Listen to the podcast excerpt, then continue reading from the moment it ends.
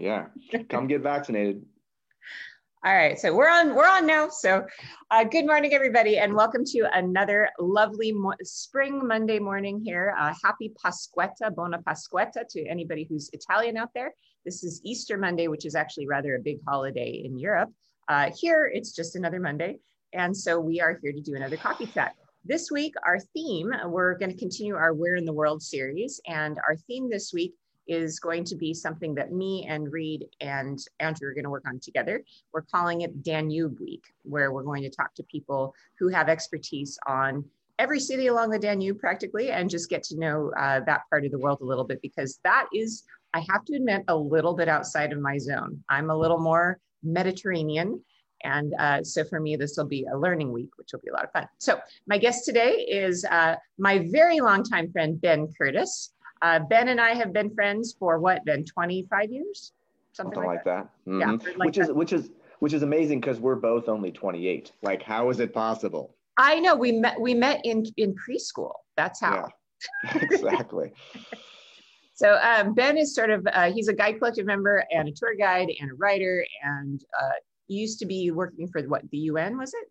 Uh, British government actually working with the British government. Yeah yeah, he worked with, um, worked with British government and did a lot of humanitarian work. He's also written a book on the Habsburgs, which we're going to be discussing in Guide Collective Book Club in a little over an hour. So we're a little short time on our coffee chat today. Um, so Ben, the, the topic this week is the Danube. And so j- can you just tell us a little bit like what cities are even on the Danube? Why is that such an important waterway? Yeah, so the Danube is the only river in Europe, I would guess the world, that actually runs through four national capitals.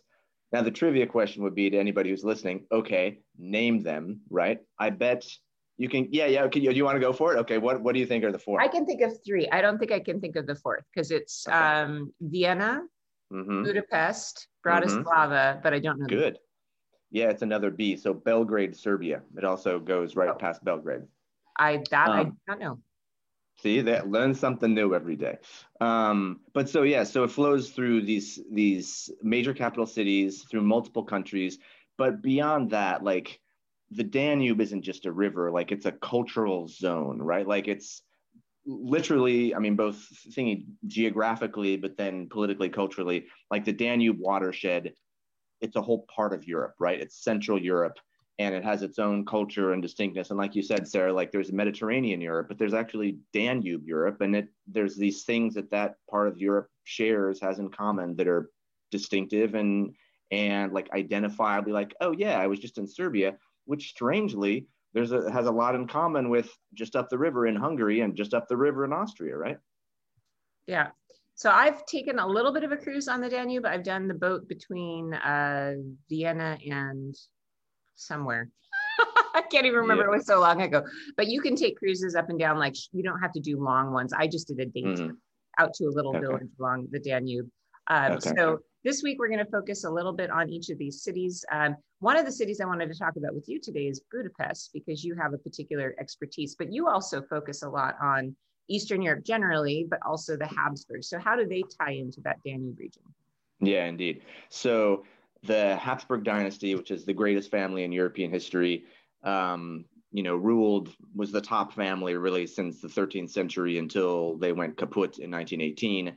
Um, they ruled in Spain, right, too, and the Netherlands and Italy and lots of other places. But the kind of core of their domains, centered on Vienna, was the Danube. In fact, the one of the names for the Habsburg monarchy, people sometimes call it Austria-Hungary this kind of stuff. But but one of the names for it is the Danubian domains. And after 1867, Vienna and Budapest were the twin capitals of the Habsburg monarchy, which was the I forget whether it was the second or third largest state in Europe at that time. So big deal at the time, and the Danube was like one of the things that just united uh, these different bits of this part of the world. Um, and as I said, that that help uh, kind of keep them together, and that you can still see uh, the magnificence when you're standing on the banks of the Danube in Budapest. So uh, you've spent some time in Budapest, I imagine, yeah? Yeah, I mean, I lived there quite a while ago now in my younger days, um, but then guide there and travel there and all that good stuff. Uh, my experience with Budapest goes all the way back to 1994, I think it is. Wow. I took a train there with a couple of friends. We were on our doing our backpacking kind of dirty backpacker days, and it was mm-hmm. right after you know communism had ended, and it was remarkable taking a train from Vienna into Budapest because it was really like crossing a line, and you could see mm. the line. I mean, I don't know if you remember that, but I remember mm-hmm. feeling like, oh my gosh, I've crossed into the Eastern Bloc because it was just felt gray. Like there were these big, mm-hmm. ugly apartment blocks everywhere. It just had this kind of weird, depressing film noir kind of character with all these mm-hmm. pretty little kind of jewels sort of sprinkled in there. But it, it, none of those things were really at the time, I didn't think like cared for in the same way you saw them in Vienna. So my memory of Budapest, at least that first trip, is that um, yeah, it was very different from Vienna and uh, but of course, the reason I went there and the reason we had so much fun is that it was so cheap. It was so cheap. Like I remember like three girlfriends, we were all super cheap backpackers. We went into this dessert shop next to the cathedral, St. St. Stephen's, is that right? No. Mm-hmm, mm-hmm. Yeah. Yeah. Yeah, the, you know, that's in that's in that's in yeah. Vienna, but there, there's another St. Stephen's in in Budapest anyway. Yeah, so we went into this like super elegant like out of a movie sort of pastry shop and mm we looked at the prices and each slice of cake was like 10 cents. Mm-hmm. And so my my girlfriends and I literally gorged ourselves on these beautiful pastries. I think we ordered like one of everything in the shop. Mm-hmm. I don't think it's like that anymore though, is it? it's not it's not like ridiculously cheap, but it's definitely cheaper than a lot of the Western European capitals. But um, yeah, I mean, Hungary and all those former places behind the Iron Curtain have gotten with the times. And, and I remember, like you, my first visit to Budapest was just a few years after the Iron Curtain had fallen. And one of the big culture shock things for me, in addition to, like you said, that, oh man, it's sort of shabbier here, it's kind of grayer, what happened, but it's just the Hungarian language, which isn't like anything else anywhere in Europe, right? Like coming from the German lands, like at that point I knew German, and thank God I did because you could use that to get around because people didn't speak English, right? Like you didn't learn English when you're growing up behind the Iron Curtain. But like Hungarian, if you've ever seen it, you you can like look at like a paragraph and like I cannot make out a single word, right? Whereas German you usually can, Romance languages you can usually figure it out. Sometimes even the Slavic languages you can see, okay, there's that that. Hungarian, forget about it. So that was total culture shock to me. But I want to say to people, I'm sure there's people listening who've been to Budapest, and it's not gray and depressing and shabby and dreary anymore, right? Like it's this absolutely glittering, glamorous European capital. Definitely one of the, I think, most striking cities in Europe.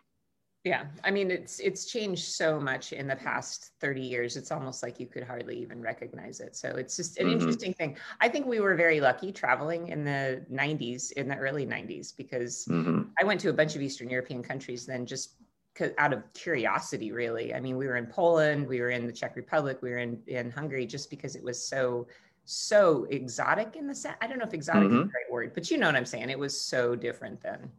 Totally and it would have been hard to have gone to those places for for people with like a western passport just a few years before right so it's like suddenly these places opened up and like there's real gems that were behind the iron curtain which now people just think of as like okay it's pretty commonplace to go there like krakow or prague or budapest or something.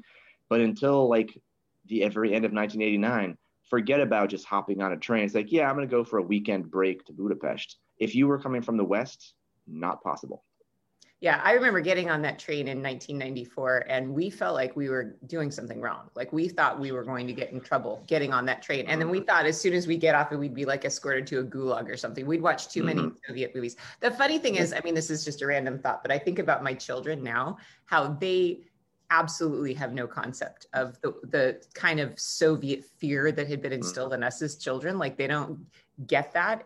And it, it just is, it was such a striking thing back then when I visited. Oh, yes. Hi. Nico wants Hi. Speaking of children, how's it going, Nico? You haven't seen Nico since he was probably a little bit more like this high, I think, right? My, no kidding. Yeah, my God, and the and the kitty cats. I'm nice. To, it's nice to see the kitty cats uh, hanging out in uh, surviving the lockdown too. So, eh, well, Nico hasn't been to Budapest, but I'm sure he will someday.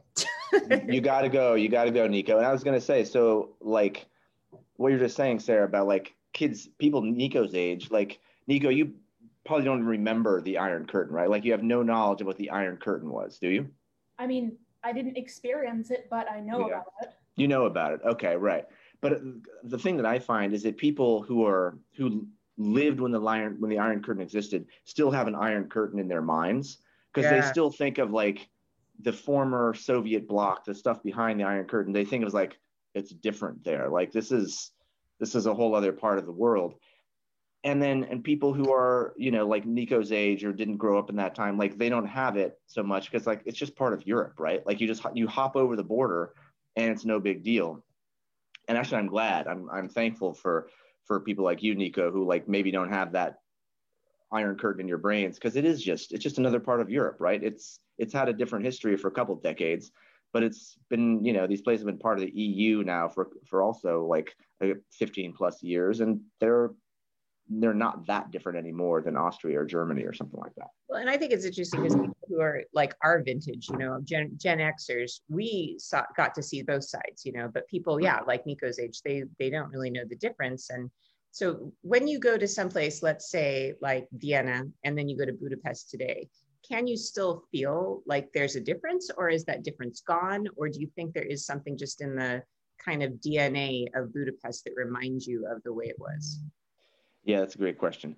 Um, you know, Austrians are definitely still richer than Hungarians. Um, and you'll see, I mean, Budapest has all sorts of posh shops uh, and, you know, flashy places.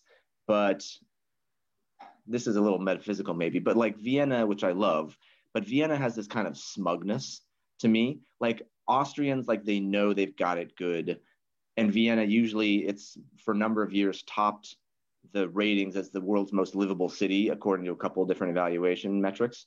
And Budapest is not as posh. It's not as smug. It's not as comfortable. So there's kind of, it's a little bit more humble. And that is something that actually strikes me. It's just like, you know, you don't, you don't see people as, as dressed up maybe as you do in Vienna, in Budapest. So if you, if you clue in, you can kind of say like, yeah, you know, there, there's definitely, um, some ripples still of those 40 years under communism that they're still kind of coming out of. Um, but if you if you're not paying attention, you also probably wouldn't notice them.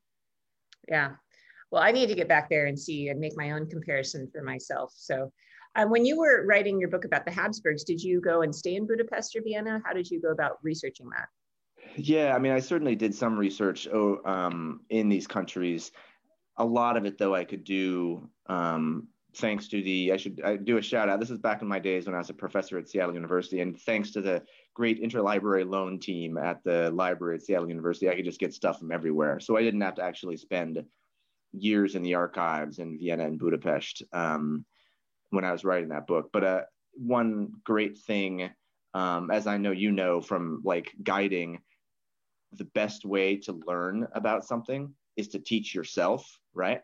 And so I taught myself so much about this part of the world um, from writing that book that then when you go back, it just means so much more. Like you know the stories, like, ah, that statue, I know exactly who that guy was, why there's a statue of him, why it matters. And I also probably know one or two juicy stories about that guy. And that's the kind of thing which which still I just love, like having having been able to delve into that stuff that now when you go to these places, you just you understand it on a much deeper level.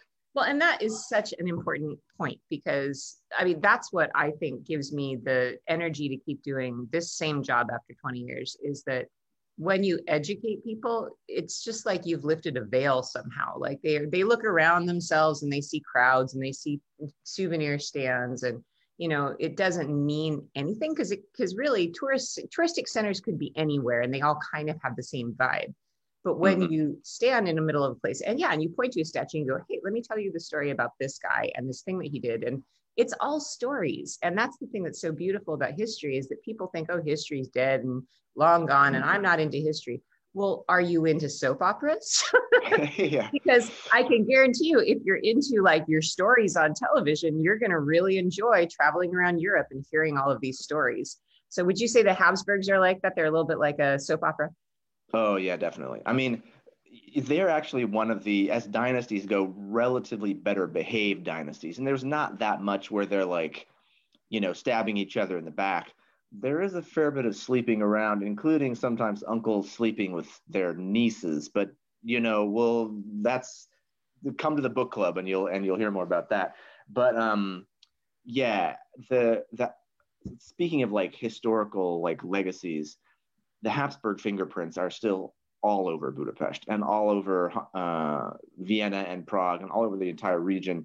And that um, is another thing, like you say, that when you know this stuff, when you can read it, like you know the stories, then it just makes it so much more meaningful. And one of the things that I love about guiding is that it's not dead history. In fact, you can tell the stories on the spot where it happened, and then people like can see it with their own eyes and just to be able to even like more recent stuff to be able to stand on the bank of the danube in budapest and to understand what happened in world war ii when you have the nazis camped out on castle hill and the soviet red army on the pest side the east side of the river at the very end of world war ii and they are fighting each other and unfortunately damaging a lot of budapest. Like you you understand these things and you can feel them more than if you just read about it in a book right well, and that's that's the beauty of travel is that it's almost like time travel. I always think mm. of you know the travels that I do are a little bit recent travel, but a little bit like time travel because you you walk through any city and you can kind of feel the different layers of history if you are informed. So that's the important mm. part. And that's part of the reason that Guide Collective is presenting your book this month because I think that, you know, while we're sitting at home and we're waiting to travel again, it's such a great time to delve into some of these histories that actually will inform you no matter where you go. I mean, even if you go to Italy, the Habsburgs have their fingers in Italy, like in Venice and in Florence, they have relationships mm-hmm. there. So when you you kind of read about these subjects that are a little bit bigger, that's going to mm-hmm. inform your travels anywhere. I mean, what other countries that you might not expect would the Habsburgs have their fingerprints on? Yeah, so like the Netherlands and Belgium, um, Spain, of course, but also Portugal. Um, uh, they started out in Switzerland actually. So that's you know cool. that's that's um, that's where the original Habichtsburg, like their very first castle, is actually today in Switzerland, though they lost that. Are and they involved go, in the William Tell story? They're involved in the William Tell story. Yeah, they are. Yeah, good. Yeah, absolutely good memory. Um, but then you go further east and like you know Romania, Serbia, um, even what's today like Western Ukraine was Habsburg territory once, and you go south, and of course Slovenia and Croatia, uh, Bosnia, parts of Serbia. You know, they they really they're almost everywhere. Yeah, and so I mean, it really is one of these things that if you learn about it, you can see it everywhere. I mean, that's mm-hmm. that's the important. You go from the William Tell Overture all the way down into Croatia, all the way out down into you know like I said, parts of Italy. I mean, that's the Habsburgs were the ones who put bridges in Venice, for example. You know, mm-hmm. so there's just so many different things uh, that that that covers. So it's a good time to learn and a good time to learn about this thing. So how did you even get interested in this? I, I mean, yeah, you have um, a lot of interest in a lot of things you do. Like, why did you specifically choose that? Yeah, it's funny. I I can definitely credit guiding as one of the inspirations to write this Habsburg book because I would be leading tours in this part of the world, and people would say, "Ben, can you recommend?" Like we keep hearing about the Habsburgs because we heard about them in Vienna, we heard about them in Prague, we heard about them in Budapest, we even heard about them in Dubrovnik, like all the way down there. Who are they? And I couldn't recommend one book because the the books that were out there in English, I didn't think were very good about the Habsburgs.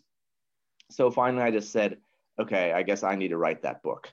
Like the book that ties in both the Spanish Habsburgs and kind of Golden Age Spain and that period to the Austrian Habsburgs and all the connections in between. Um, and I wanted to to make the book accessible to people. So it is a scholarly book. Um, like it's it's fairly dense in places. I will totally admit that. But I hope it also it doesn't require a PhD to to get it uh, and to understand why this family is so important, what they did, and how you can still see in all along the Danube, you you still see their legacy like every day and with every step you take. So that was kind of the inspiration. It's like let's let's explain this ridiculous, interesting family to people in a way that there's no like good explanation out there right now. And that's interesting that you would find a hole like that because you would think that the Habsburgs would be like covered intensely with all kinds of really great writers talking about them. But I find this all over Europe. You'll find these fantastic stories, or actually all over the world.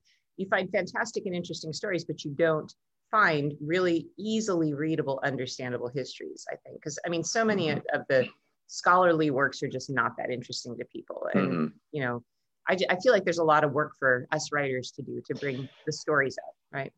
Oh man, there's just like the the number of books one could write if one had the time and the energy it's it like seriously goes on. Because there's so many amazing stories to tell that haven't really been told or haven't been told well.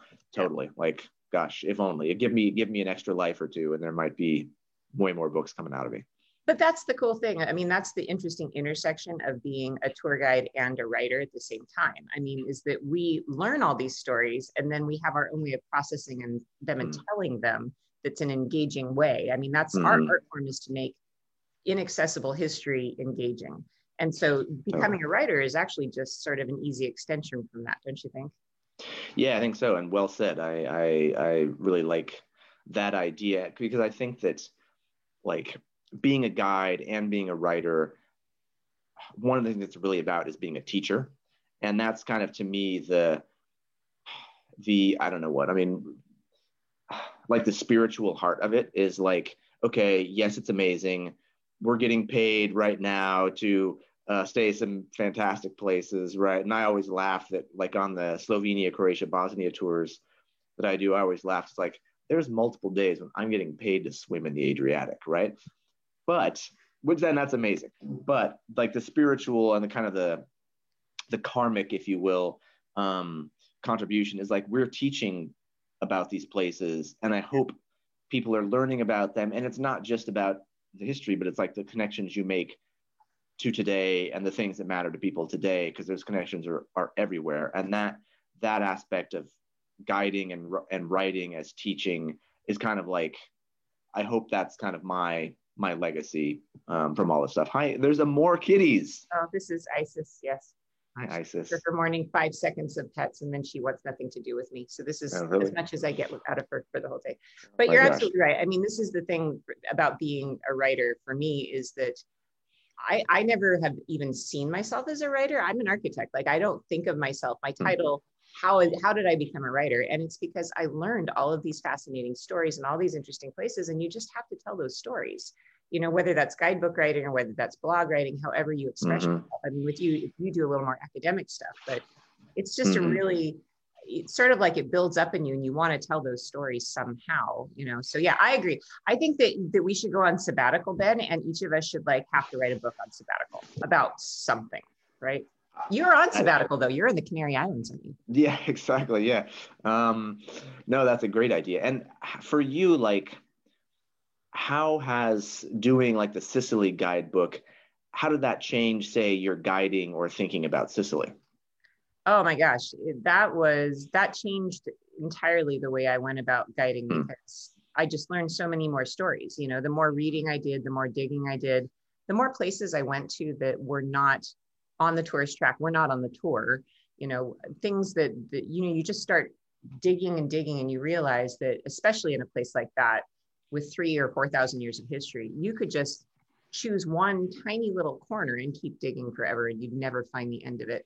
Um, so I think when you write a, a, a, book about something, about a topic, and I mean, you obviously could relate very strongly to this, you have to learn so much about your topic, but you only use a little fragment of a topic you're writing. Mm-hmm. But when you get there and you actually do a tour, it's I the only way I can explain it is it feels like breathing or swimming. Like it feels like breathing underwater because mm-hmm. you get mm-hmm. there and you kind of are like, oh, I haven't been on the island in six months or something. But then I get there and everywhere I look, I'm like, oh, that over there is the you know the palace of the the Holy Roman Emperor, and over here this is a you know from the Spanish Inquisition, and you just know the stuff, and it's not it's not even it, it just it's such an immersive way to live with your knowledge. Does that make sense? Yeah, no, totally. Because I, I agree 100%. Um, especially, you know, when you're when you're researching a guidebook or a, or another book, there's so much more you could say that doesn't make it into the book, right? but then once you're in these places, and that's one of the great pleasures I think also of like the like you know personal guiding, is that the stories you couldn't that didn't make their way into the book or the the museum recommendations or the restaurant recommendations or the whatever it might be that didn't make it into the stuff that got published then you can just tell people. Then it's like then you can do the total download dump. And anybody who's who's still hungry for it like there's so much more to give. So that's as you say it's like swimming because you just you you breathe this stuff and and you can i don't know what share it. Um, in different ways when you're actually there with people yeah and what i think is interesting is that the more passionate i become about a subject and the more i learn about it the more that i feel my groups are in it with me even if mm. you know I'm going on for an hour longer than I should have about a certain topic because I just really want to tell the story. I feel like when you know so much about it and you really feel that story, you can communicate not just the story, but the feeling also, you know? Mm-hmm. Yeah, totally. It's pretty cool. But one, I, one of the other little side stories I wanted to just mention to everybody is how you got your start in guiding. Because I remember the day you got your start in guiding. Oh, totally. I, t- I tell this story all the time because people always want to know, right? Like, yeah.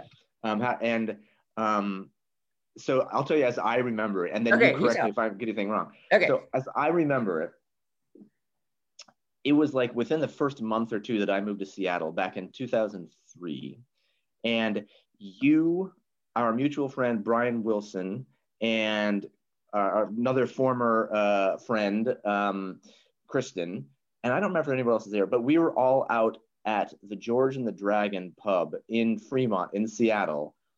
And I seriously, I do tell this story multiple times a year because people ask. And and I had just at that point finished my PhD a, a few months previously and had just been living in Budapest before I moved back to the US. And I didn't know exactly what I wanted to do with myself because I didn't think I really wanted to go into academia, blah, blah, blah. Long story short, you said, Ben, you've uh, lived in Europe you speak some languages and you have teaching experience, you ought to send your resume into Rick Steves. And I'm like, Rick who? And the rest, as they say. I mean, do you do you do you remember it differently, or how, what's? No, what's no, I, I remember that. I I yeah, I was it if it was the George and the Dragon, yeah, because we used to do pub trivia. You were on our mm-hmm, pub trivia mm-hmm, team because mm-hmm. we had this like badass pub trivia team in the days before I had kids. We'd meet every week, and it would have kind of a rotating cast, but it was mostly like tour guides and i loved like mm. academics and tour guides because we'd always really do well if we had academics or tour guides obviously so and actually andrew who's a mutual friend of ours he was on our pub trivia team as well back then in the early 2000s mm-hmm.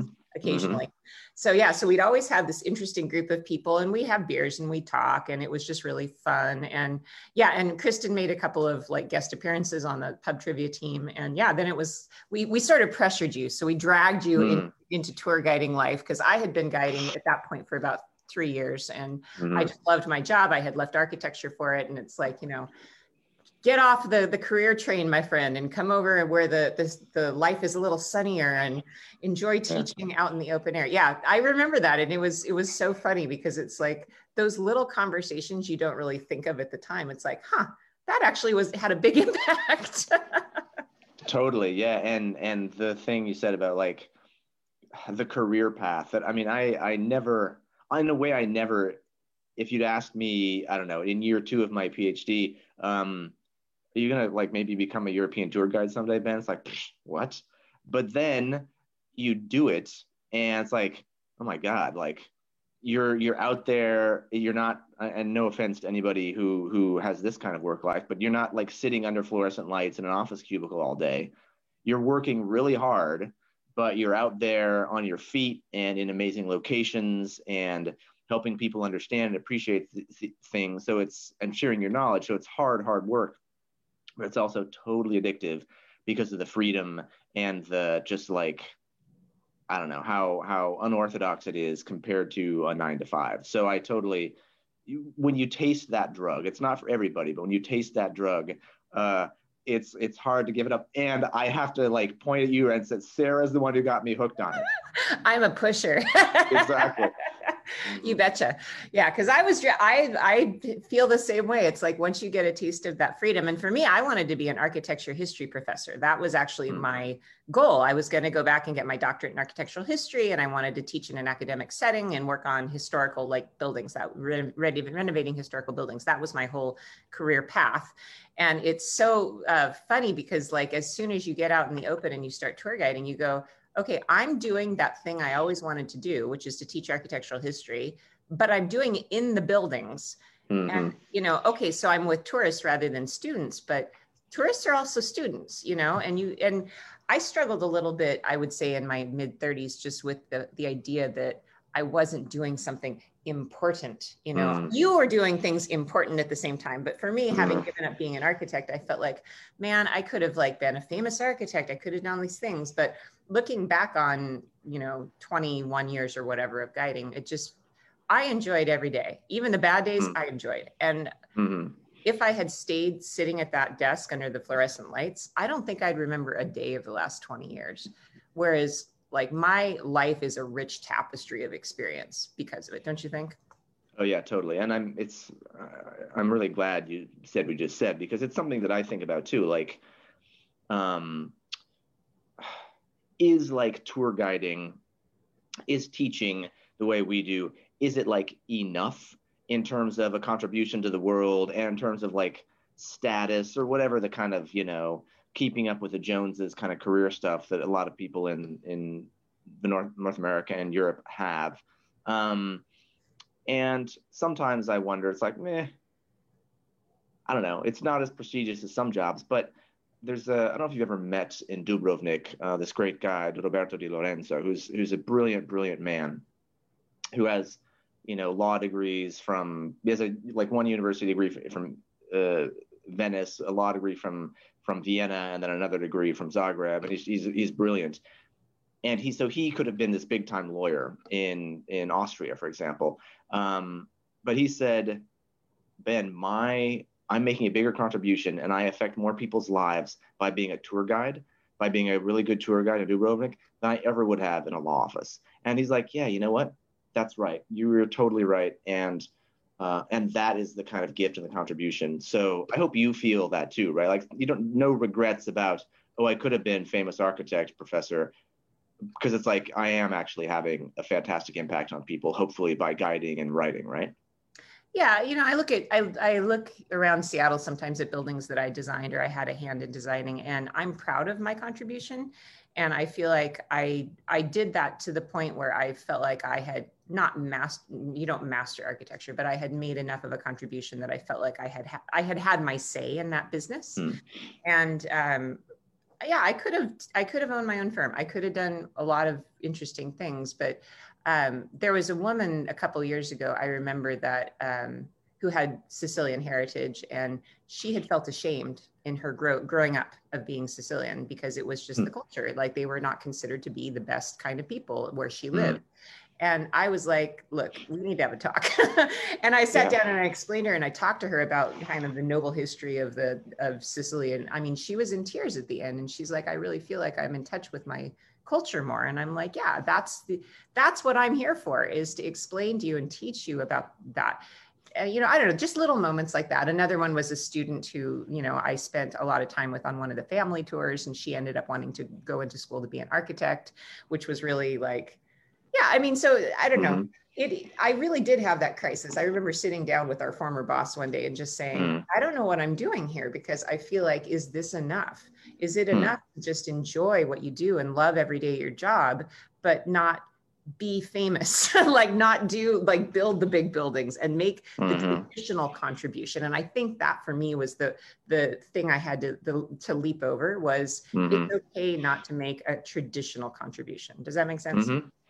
Yeah, totally. No, I'm I'm I identify with everything everything you've just said, and I'm glad that you have found your piece, or if that's the right way to describe it, because I think it's true, right? Like it's uh, you make a contribution as a great guide or travel writer uh, that's nothing to sneeze at, even if it doesn't sometimes get the I don't know the p- prestige points of like, well, look at this building which I designed or whatever, right? So that's that's we can't get wrapped up in in some of those obnoxious little head games that sometimes the society wants us to play.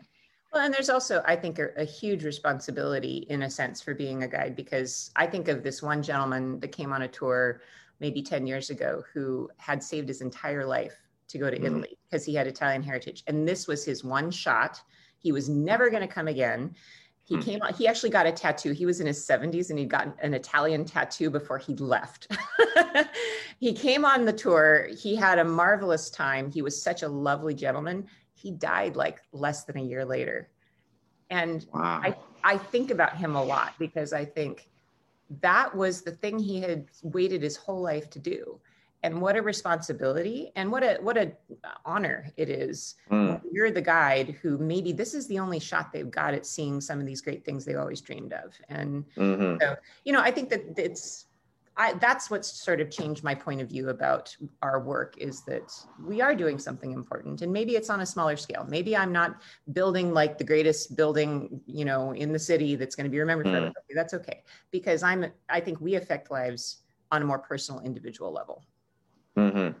Yeah, and you can actually see it too, like the feedback loops. And I can even say from my own various work experiences, like in my time working on these big projects with the British government, for example, or even some some of the other like projects I've done with large NGOs and stuff, it's stuff that's important, but the feedback loops are so extended because like you're like I was helping redesign these programs for technical and vocational education in the UK a few years back stuff that matters. It's going to help a lot of people, but you don't see it because it's like it's years before you get the feedback loops of like, okay, yeah, this helped get more young people uh, these kind of really important employability skills. But like with that guy, the guy you mentioned who had saved up all his life to go to Italy, and then I don't know, I'm, I'm imagining maybe this you didn't this wasn't the exact case, but like that first night you're on Piazza Navona in Rome, and he's probably like in Fantasyland, right? Like he's living his dream right there, and you can see it on his face. And that happens all the time guiding, where you just get to see these people loving the experience, learning something new, uh, and it's happening right there in front of you. And that is totally priceless. That kind of chance to to really see, okay, not to be even selfish about it, but that's the kind of impact I'm having. That is that. I mean, my heart, such as it is, my little my little shriveled heart is even now beating beating faster. well, and that's what's hard is I miss that so much, you know. But I think by like even the conversation we're having right now, I think it's cool that we're able to use the technology to and with the Guide Collective to continue doing that and at least helping people kind of bridge this gap and learning about the world, or maybe people that can't travel. You know, it's a really fun way that we're doing that. So um, so I wanted to get back just a little bit to our, our topic, our actual mm, topic. Mm, indeed, yeah. we strayed a little bit, but I think it is fun to talk about because I don't think you and I have ever talked about that, about how I, I dragged you kicking and screaming into this profession. it's been, a, yeah, it's been a few years back. I had hair back when that whole thing started. Oh, you did. I forgot about mm-hmm. that. Know, oh no, did all the tour guiding make your hair fall out? yeah, that's exactly right. And it's gotten gray too. How did that happen? My God. It's a gray hair for each uh, disgruntled tour member. That's what it is, right? Mm. for every count. bad cup of coffee, for yeah, every exactly. like late night. Yeah, exactly. Mm.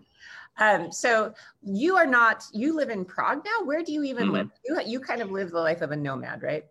I have been nomadic for a couple years, but Prague is where i am putting down roots again because it was time to. I was partly exploring like where do I want to live, right? Like I I love Central Europe, but I love Spain. I love Pacific Northwest. And I decided, yeah, you know what? Um, the best combination for me right now is Central Europe, and hence hence Prague. And so, why is that? Why do you choose Central Europe to live? Yeah, you know, it's there's another um, weird metaphysical answer to that, which is I I literally did explore a bunch of different places, including uh, Portugal, um, Colombia, even. Um, you know, like Romania. And the, it's just, I don't know. I'm sure I know you identify with this because it's partly why you um, have devoted your life to Italy. But like, you just you click with a place, right? And there's something about Central Europe for all the diversity. But as we were saying earlier, there's also this stuff that it shares. It's a kind of cultural, I don't know what whole or or um, the affinities. And I just like I feel at home. Like I I should have been born in Central Europe. I just I just get it there. And even like Portugal, I love. I seriously considered moving to Portugal for several reasons, and I love Portugal. But it's like I just click in Central Europe, and I don't in in a way I don't click with Portugal. Yeah, I I feel you because yeah, Italy for me is the same way where it just it's always felt like home and. Mm-hmm. Rome in particular, Sicily in particular, both of those places just they feel like home to me. And it's Mm-hmm. it's weird being here for so long. It's weird not being able to be in those places because you I, I feel a little despondent sometimes. It's like, and I think to myself, I'm in my own home. but I think I want to go home. Can I go home, please? When can I go home? You know, Mhm. so it is it's weird to have a, a place be a home to you that, that you are not from and you're not even like related to that culture. You're Totally. not Eastern European, right? No, I have I have no blood, and you you don't have any Italian blood in you, do you? I'm No, Slovenian, yeah. half Slovenian and Yeah. half Irish. Yeah, right. I got. I mean, I'm I'm mostly Scottish, so it's like there's no there's no heritage connections, but it's just like sometimes the universe aligns in a way that you like you slot here, Ben or Sarah, and that here happens to be someplace you your family has no real connection to. yeah it's it's but i mean what a time we live in when we can actually do that thing where it's like Mhm. okay well i'm going to live between you know the, the pacific northwest and italy and maybe also southeast asia and we'll just kind of see where it goes. And hmm yeah it's kind of crazy. So what took you out to the canary islands? You're in the canary islands now uh, where I are the canary islands? Let's start with that because i'm stupid. Tell me where the canary islands are. Yeah, so the Canary Islands are part of Spain and they are off the coast of Africa, kind of like if you went directly west from Morocco, they're floating out here in the Atlantic. Um, and they're known as like Europe's Hawaii, which is a really good comparison because they're these absolutely spectacularly beautiful islands, volcanic islands sticking up out of the ocean with a that are much balmier uh, climate wise than most of you know certainly kind of uh, Western, Central, and Northern Europe um, all year round. So that's where they are. And I came here because uh, this is this is the not so happy part of the story is that anybody who's followed the news may have seen that for many months the Czech Republic, where I live, has had the worst COVID situation in Europe, like the highest numbers. Uh, the government totally bungled the response. Um, and as of March 1st, like the numbers were so high that they invented a new, even stricter level of lockdown. Um, and that came into force on March 1st. And I was kind of, before that happened, I was like, you know, my rent runs out at the end of February. My work, because I had some other thing, projects that I'm doing right now, like it's totally location dependent. So, like, I don't have to be here. And there's direct flights from Prague to Tenerife, to the island where I'm on. And I just said, you know, adios, Czech Republic, hola, España, and came here. And, you know, I, to be honest, like I, I wrestled with it a little bit because of the ethics of travel right now. And was it a good idea? And dot, dot, dot. But I convinced myself, not surprisingly, um, yeah, it's okay. It's okay to travel. I got, you have to get a, a negative um, COVID test to come in. And I'm so glad I did because, you know, the weather, it's, it's like mid 70s every day, sunny, volcano like scenery, great, great hiking. Um, the sea's a little cool this time of year, but it's still nice enough to go to take a dip. I was in there yesterday. Um, so it was it was just a great way not only of kind of escaping a fairly grim COVID situation in the Czech Republic, but also just like lopping a month and a half off winter. Oh yeah, I'm not feeling so sorry for you. Although in Seattle we finally are getting a little bit nicer. Spring in Seattle is actually pretty awesome. It's really pretty Mhm. good. Yeah. What I'm finding, and we talked about this before we started going live, is that it seems to me like a lot of the American expats that we know who live not just in Prague, but in Europe in general, are all thinking about coming back to the US now. My, how the tables have turned. No kidding. Yeah. I mean, like summer last year, summer last year, I was in the Czech Republic and they had done such a good job with the first wave that like life was almost normal. Like I, you could go to concerts. I went to the opera, you could go to the theater, museums were open, you could eat in restaurants. It's like, wow, good job, Czech Republic. Whereas the US was a dumpster fire, yeah. right? As we probably all remember. And now, I mean, there's a very obvious reason why this has all changed. And it's, I mean, we can, I can call it out, and that is a new administration in Washington, D.C., which has its act together. And the vaccine, vaccine program is like really going well in the US, and the EU is talking about bungle that has just messed it up. So, yeah, the tables have turned. And, and it's like, I see, I see like old friends, like exactly my age, like you, who are due for their vaccinations. I've already gotten them or are going to get them ASAP. And like I'm in the Czech health system. I'm I'm entitled to a vaccination through the Czech health system, but realistically that might not happen until the autumn. That's so, insane. Yeah, I've got yeah. mine. I waited. I waited in line. I did not skip the line. I know a lot of people found little loopholes to get in there mm. and skip the line, but I have waited my turn because I think that's ethically correct. So my turn is up on Wednesday. So that's when I get to go and have my first shot. And then where I live in Seattle, I think my dad, I'm, i could be wrong. I thought it was May 1st. My dad's saying April 15th. Anybody over the age of mm-hmm. Can get a, mm-hmm. a, vaccine. So yeah, we're, uh, I'm shocked shocked actually by the efficiency of the American government. I was so like last summer going, I'm leaving the US forever. I'm never coming back. I'm going to move to Italy. The kids better pack their bags, you know. And now it's like, oh man, I'm so glad that I'm a dual citizen. mm-hmm.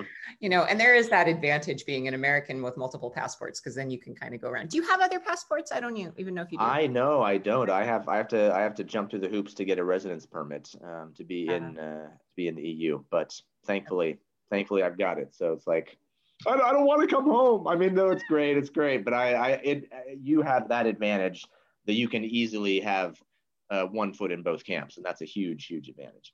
It's an advantage and a disadvantage, which is something mm-hmm. that I mean that that is a talk. We should have like a roundtable about that, about what it's mm-hmm. like to be split in two, because I mm-hmm. think mm. it's it's great. I mean, I have a richer life and a richer experience than I could ever have asked for. But on the other hand, it makes you a real oddball. Um, mm, it makes mm-hmm. you really like, I mean, just as an example, going out on dates is really awkward because it's like, I'm mm. kind of Italian, actually. mm-hmm. After all these years, like there's so many things I do I don't even realize. I went out with somebody a couple weeks ago, and at the end of the date, I just like kissed him on each cheek because I was like, I just do that, and it's like, oh, I mm-hmm. should do that stuff because that's not American, and it's hard to figure out how to exist in this world when you are from you when you're American, but you're steeped in all these other cultures, right?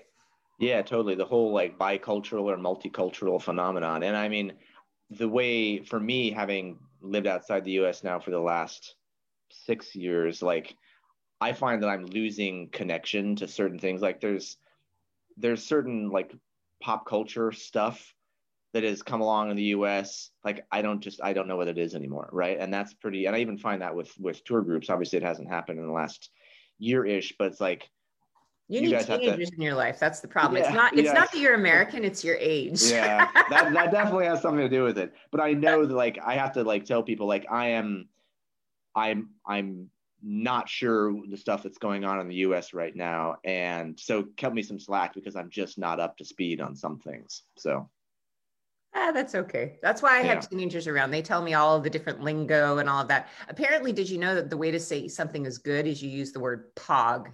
Do you remember what pog was when we were kids? I do. Yeah, like a pog was like a little round thing, right? Yeah, yeah. it was. It was like a it was the the top of a milk bottle. Like they were mm, wooden tops mm-hmm. milk bottles. We used and we traded them there. That was like a fad in the 80s. Yeah. So mm. my kids now say like um like McDonald's pog. Oh, it's a good McDonald's hamburger you're having. I know. I'm like, oh, okay. No idea. Yeah, mm-hmm. no, no idea. Well, we're almost out of time, but before we go, I wanted to um, just ask you because since you and Andrew and I have been friends forever, we're going to start working together on our own tours. I don't even know what you're working on with Andrew. What are you working on with him? Mm. Yeah, well, so um, one of the fun things we do right now is this Eastern Approaches podcast, which if anybody um, hasn't encountered that, who listening who hasn't encountered that, maybe on the on the Guide Collective webpage, Andrew, who lives in Slovenia and runs a tour company out of Slovenia, and I do a, a podcast called Eastern Approaches every so often. We don't we don't do a new one every week, um, but it's all about like the parts of, of Europe that Andrew and I love, which is the everything from kind of I don't know what uh, former Iron Curtain East. So it's Central Europe because Poland, Czech Republic, Hungary, Slovenia are all Central Europe, but then going east from there. And so it's you know we he and I riff on culture, history, politics, food, whatever the heck. We have our rants, you know, about stuff. But so it's a, I, I hope it's a fun podcast for people who might be interested in both practical travel tips to any kind of Eastern and Central Europe places, but also just like oh, here's here's a weird story about culture, or here's like Andrew live streaming from Albania as he did a, a couple months ago. So that's that's one thing we're working on, and then uh, you know we have um, megalomaniacal uh, plans about certain tour itineraries that may happen someday. And one of the super cool ones, which I would love if this actually, if this gets off the ground. Um, I hope I'm not um, speaking out of turn here, but uh, there's this super cool idea he has for a tour, which is uh, like Ottoman conquests. So like starting in Istanbul and then going west to like all through like southeastern Europe and, and finishing in Budapest actually to like kind of trace how far the Ottoman Turks got in the 1600s, 1500s, 1600s, 1700s. It'd be an amazing, amazing tour. So, so we have fun ideas like that that we're batting around too. That is such a cool thematic tour. I would totally go on that, but that's probably not till 2023. I don't think Andrew's got yeah. that organized yet. But you guys are, aren't you doing what Poland next year or something? Yeah, I am not entirely up uh, up on that latest detail. There's we've been talking about yeah we've been talking about a uh, some of the Croatia, Bosnia, Slovenia stuff that he normally does. Poland might happen. Uh, we were even talking an idea um, for some like undiscovered Czech and Slovakia kind of stuff. So nothing ready to be um, marketed yet is my is my uh, impression, but lots of fantastic ideas and things that would be super super cool, um, like small group way to way to like get away from the crowds and see some really amazing bits of Central Europe that you wouldn't find on your own. Yeah, and that's the whole point. Like, I think that I'm so excited about all of the like Adventures with Sarah tours, Adventures with Sarah and Friends. We're going to have to call it something like that mm. because basically what I'm doing is inviting people like you and Andrew and all of our other colleagues to just like imagine what is that tour you've always wanted to lead. Like, what is that tour? We all have that tour we've mm. always wanted to lead that we could never get anybody to sponsor us. So heck, let's just do it, man. Like, mm-hmm. what is that thing you've always wanted to do? Let's just do that thing, I think. Totally. Yeah, live the dream. Yeah, we're going to live the dream. Well, my friend, you have to go get ready for your book club um, mm-hmm. thing. So, so if you guys who are watching on Facebook, if you're interested, it's at in a half an hour. Is that right? Yeah, exactly. In a half an hour over on the Guide Collective Facebook page, uh, Ben is going to be introducing, he is not only the sponsor of this next month. He's going to be the one who's leading the discussions. He's also the author. So we thought that Fran was amazing by bringing Hemingway's grandson, but now we've actually got the actual author leading the book discussion. So, I mean, that's even more impressive, actually, isn't it? And could you I'll tell people it, the name of your book and how to find it? Yeah, so the book is called The Habsburgs, The History of the Dynasty. You can find it on Amazon if you go there. Of course, we recommend buy it from your local bookstore if you can to support them. Um, but it's an e you can get it hardcover, e-back, or e- ebook, paperback, whatever. And um, if you've got the time, check out uh, the introduction that I'll do in half an hour for the for the book club. But even if you can't make that, then go to the Guide Collective webpage and you can kind of find out a bit more about what the book's about and and some of the cool events and uh, and content we're planning for the next couple weeks, which is all things Habsburg. Yeah, and as it turns out, Adventures with Sarah and Guide Collective are kind of like walking the same path this next week uh, because we're going to be covering the Danube, we're going to be covering Prague, we're going to be covering lots of places that the Habsburgs were. Um, so, sort of as a way to, to jumpstart uh, the Habsburg Book Club, we'll have lots of associated stuff going on this week. So, um, Reed's going to be with us a bit this week with uh, friends of ours from that whole Habsburg area. Um, so, I am actually going to go buy your book then because I'm going on vacation on Friday, and I thought that is the perfect thing. I would love to read. I'm such a nerd. I don't read trashy romance novels on the beach anymore. I did. I used to when I was in like my teens, but now my trashy romance novels are historical ones. exactly. Nice. Wow. There better hey. be some trashy romance in that book, Ben. I'll be disappointed if there isn't. There's there's some juicy stories. I mean, it's pretty it is pretty dense, but but there's some juicy stories for sure. Excellent. All right. Well, I am looking forward to listening to you in a half hour over on Guide Collective. So again, this is Ben Curtis, my friend of many, many years, who I ripped out of his academic career and threw him into being a tour guide, corrupted him completely. Mm. I'm your yeah, I'm like your meth dealer, right? totally, exactly. Yeah, no, that's that's man. You know, let's we don't want to push that that uh, comparison too far because then like don't the meth dealers usually uh, now it's time. It's come time to pay up, Curtis. No, I don't know. So, um, well, you are paying up because I forced okay. you out to, be my my uh, slave at Guide Collective, right? Okay. Yeah. Right. no, I'm I'm very Sicilian about it. I haven't asked for repayment yet, but there will be someday that I might. exactly. Mm. All right, my friend. It has been an absolute uh, joy talking to you today. I can't believe I, ha- I haven't had you on here before. That just seems crazy. Mm. That's why. Yeah. Um, but again, everybody, Eastern Approaches podcast. That's Ben and my good friend Andrew. They are hilarious and they talk about really weird, interesting stuff. And please go buy his book. So, thanks, Ben. Thanks so much. Thanks, everybody. Take care of yourselves. Great to see you, Sarah. More soon. Yes. Ciao, ciao. And actually, I'd love for you to take your camera out and show us around the Canary Islands. So I will await that little clip clip of video. Okay. I should do that. I should do that. Okay. Take care, everybody. Thanks so much.